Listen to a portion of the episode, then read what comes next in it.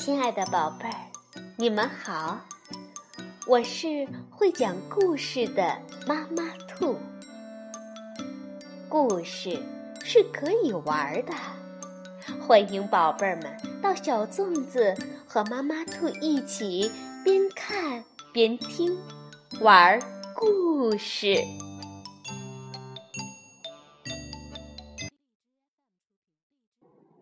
宝贝儿，晚上好。欢迎收听妈妈兔的花样故事。今天我们继续一则寓言故事。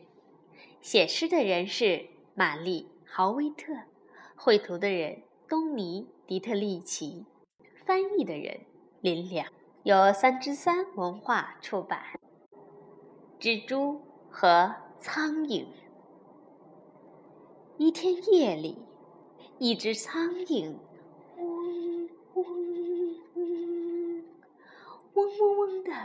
飞到了一座城堡里，在城堡的阁楼上住着一只蜘蛛，它在那儿结了一张好大好大的蜘蛛网。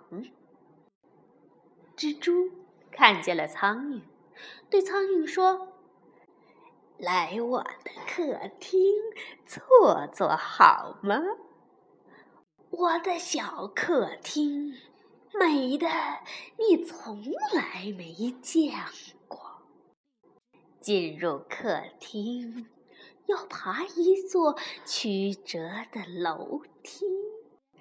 我要让你看许多奇妙的好东西。小苍蝇说：“哦，算了，算了。”你骗不了我，爬上那座曲折楼梯，谁也休想活。蜘蛛又说：“你一定是不想爬得太高，那么就在我的小床上休息一下，好不好？”小床四周有帐子，床单更是又细又薄。愿意的话，我会帮你把被子盖好的。小苍蝇说：“算了算了，我早就听说睡小床的访客。”一个也没醒来过。狡猾的蜘蛛接着说：“啊，好朋友，我真为难呐！我该怎么来证明我对你的喜欢？我的食品室里堆满了美味的餐点。”多么欢迎你！想不想长它一小片呢？小苍蝇说：“算了算了，我不会受骗的。食品室里的东西，我根本不想看。蜘蛛的食品室里，可都是它捉到的小昆虫。”蜘蛛接着说：“呃，小姐，你真是机灵又聪明。你有漂亮的翅膀，明亮的大眼睛。客厅的架子上，我有一面玻璃镜子，你自己进去照一照，就是最好的。”证明，小苍蝇说：“啊，呃，先生，谢谢你，你的嘴可真甜。嗯，让我跟你说一声早安。嗯，改天再见。”蜘蛛一转身退回他自己的住宅，料想傻瓜苍蝇很快就会再回来。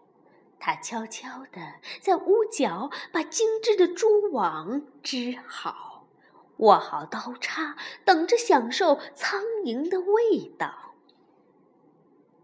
他重新回到大门口，快乐的歌唱：“回来吧，小可爱，珠帘银翅发闪光。你穿紫绿色的长袍，头上戴后冠。”你双眼明亮像宝石，我的像千碗。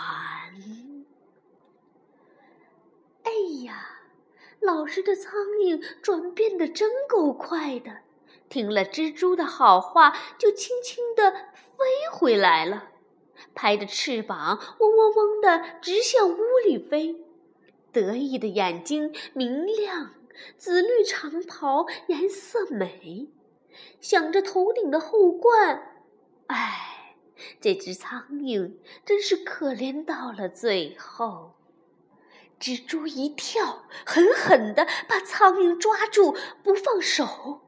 他把苍蝇从楼梯拖到阴沉住宅里，进了小客厅。苍蝇永远。没再出来。